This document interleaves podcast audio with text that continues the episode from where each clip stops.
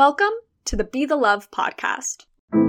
I was allowed to be, truly, unabashedly, and unapologetically brown. So, youth music, and then adding this layer of like the local artists and their music and their heart energy and the unique ways that they live and love and live out their art um, creates this extremely potent love bomb.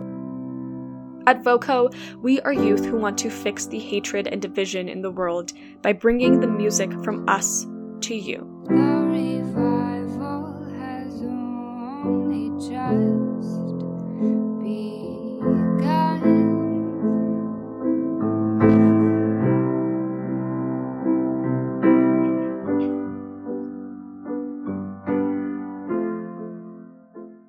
We're so happy to have you.